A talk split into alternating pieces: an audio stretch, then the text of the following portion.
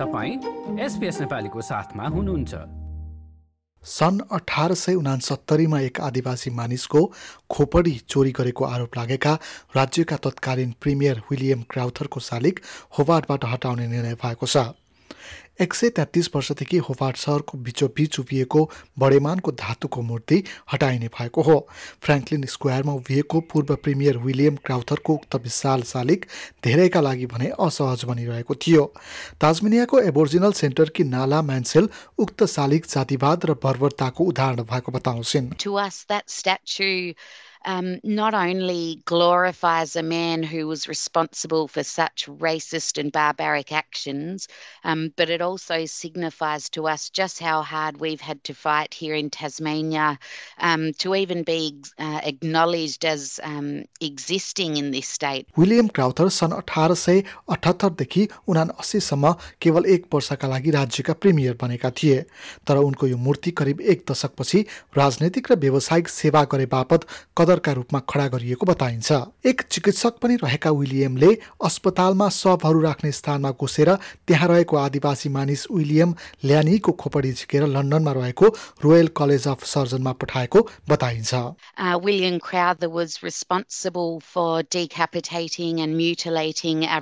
man William.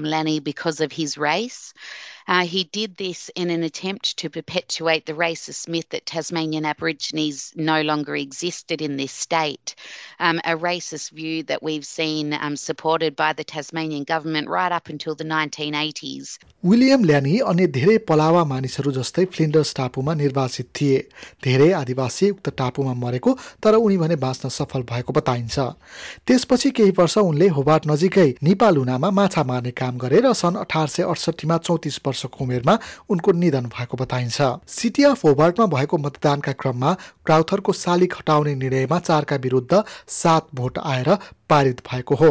होबार्टकी mayor एना Reynolds यसलाई ताजमेनियाको आदिवासी समुदायसँगको मेलमिलापतर्फको एक महत्त्वपूर्ण कदमका रूपमा व्याख्या गर्छिन्।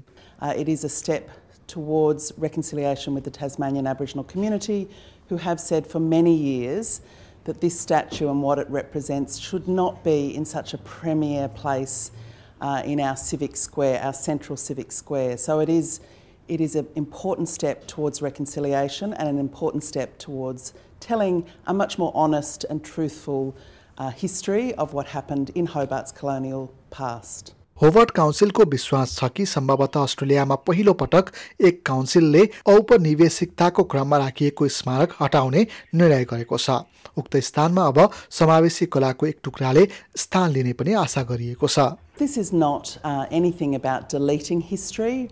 We are ultimately just moving history uh, in the sense that the, the plan is to relocate the statue, to treat it with respect, uh, and to replace the statue with um, a new public artwork that tells a much more honest and broader um, version of what happened in that era. ताजमेनियाको museum and ग्यालेरीसँगको सल्लाहपछि सारिएको शालिगलाई कसरी व्यवस्थापन गर्ने भन्ने निर्णय हुने बताइएको छ